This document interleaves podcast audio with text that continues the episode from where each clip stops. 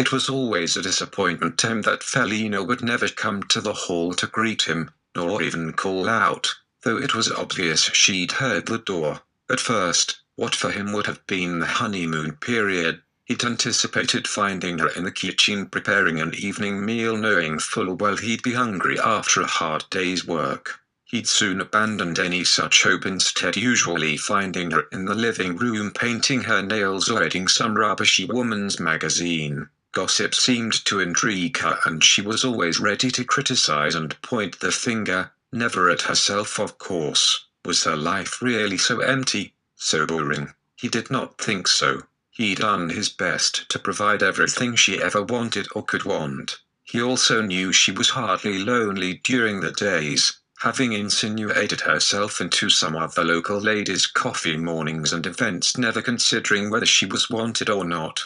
Of course, she'd only consider those where she thought to find her definition of the best people. He'd come to appreciate, no, that's not the word, concede is more like it, that despite her rural, poor background, his wife was a snob, a snob of the worst kind, who'd look down upon and completely ignore anyone from a similar heritage, pretending all the time she'd been born into a high society, if not aristocratic, family. Will this snobbishness take them to uncharted territories? Further details at https colon forward slash forward slash t r book felina dot wordpress.com